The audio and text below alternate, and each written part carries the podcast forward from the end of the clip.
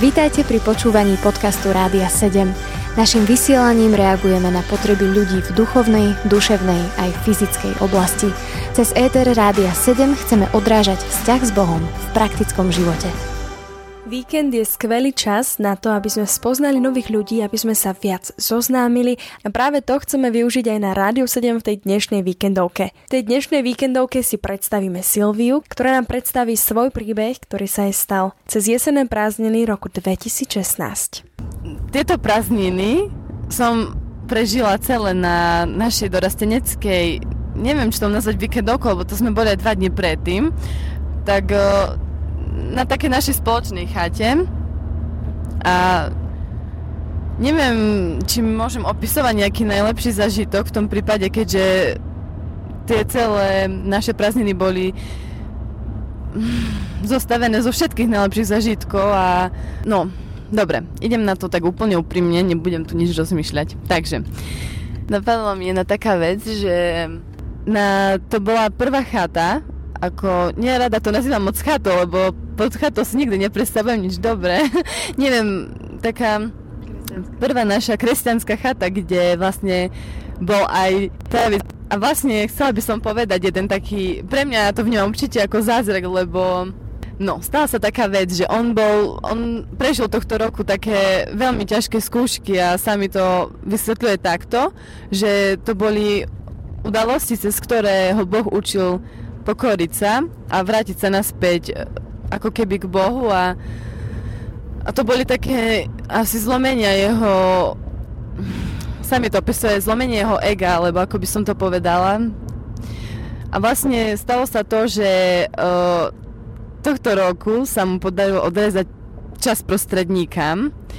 No a neviem, keď sa ja tak teraz nad tým zamyslím, tak to vnímam takto, že jo, tak je to čas prostredníka, no nie je to nič hrozné, ale vlastne pre neho to v ten čas bolo veľmi ťažké, lebo bola si až, ako mi sa opisuje, veľmi tak nasadený na tú svoju len schránku, ako keby telesnú a tak možno ho, mu to veľmi odobralo z jeho takého ega, ako mi to on vždy hovorí. No a druhá taká vec bola, keď už sme vlastne boli skoro spolu a to bolo to, že že on rezal, zase niečo robil a tam boli aj malé deti na dvore, no vlastne taká brúska mu odletela, či kotuč. Ja neviem, jak to mám vysvetliť, chlapi sa isto budú teraz smiať, keď počúvajú toto rádio, že sa som povedala nejakú somarinu.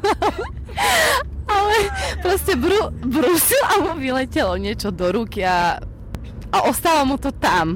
Vlastne vtedy som to úplne nepovažovala za zázrak, lebo mi v kuse rozprával, že bol na izbe s nejakým ujom a že mu tak rozprával, že ja sa s ním rozprávala, že bol veľmi múdry ten ujo, ale nič mi nespomínal, nič mi vtedy nenapadlo, že Boh aj s tým má nejaký plán. Dote, dovtedy som si to nespojila s ničím veľkolepým alebo niečím, čo by si Boh mohol použiť. Ani mi to nenapadlo tak nad tým rozmýšľať, ale teraz eh, bol, bol program sobot, uh, večer sobotu a tak vedela som, že má prísť Vecan, Jano Vecan. No, ja som mu celý čas tak vysvetľovala, že že k tomu bude mať to slovo taká celá nadšená, že Jano Vecan je proste stručný, priamy, väčšinou to vie povedať aj s humorom a, a s takým fakt, že vidno, že žije s tým Ježišom. No a taký ten no, zázrak bol v tom, že zrazu, keď vošiel Jano Vecan do dverí, tak David sa tak na mňa, David sa tak na mňa pozrel, že ja ho poznám. Ja som tak rozmýšľala, že, že skadiaľ ho môže poznať. Ale som si povedala, tak ho možno videl len tak neviem, že možno z ňou vyžarovala taký pokoj preto si ho zapamätal. Mne to ešte stále nedávalo nejaký zmysel. Až na koniec, posledný deň, keď mi David povedal, že vlastne to je ten človek, s ktorým bol v nemocnici na izbe. Vlastne ja som bola t- taká sfackaná, jak nikto, asi aj teraz som stále. A mne tak potom David začal vysvetľovať, že že si si, ty sa nevieš predstaviť, ale on som sa ho celý čas pýtal, že, že čo robia, tak a on mi vysvetľoval, že robí s mládežou, Ale nič, ani slovo nepadlo o Bohu. A, ja ti, a povedal mi tak, že ja ti poviem tak si, že ja vôbec to nevnímam tak, že, že nehovoril o Bohu, že je to zlé, lebo ja som videl, že on je až ako keby tak presiaknutý pokorou a bázňou voči Pánu Bohu, že ani sa nedokáže zmieňovať o ňom slovami, ale jeho život o tom 100% hovorí. Že jeho modlitby sú, sú stručné, sú stručné, ale tak tak pokorné, že zo žiadneho človeka nevidel takú pokoru a že sa celý čas modlil, že potreboval vidieť človeka, ktorý tiež nepo, nejak, nie je emocionálne založený aj až tak v takej miere, že, že vie tak len proste žiť s Bohom a žiť, žiť a skúmať tú Bibliu a nejak nehľadať v tom nejaké emócie a tak. A že to bolo pre ňo takým aj pre ňo zázrakom, že Jano Vecan je proste niekto, kto k tomu asi najlepšie z nás všetkých poukázal na Boha a ani mu o ňom nerozprával. A my všetci sme len rozprávali a ja som vždy len rozprávala, rozprávala a rozprávala mala prázdne slova.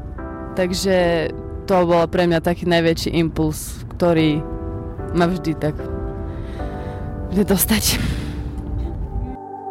Počúvali ste podcast Rádia 7. Informácie o možnostiach podpory našej služby nájdete na radio7.sk.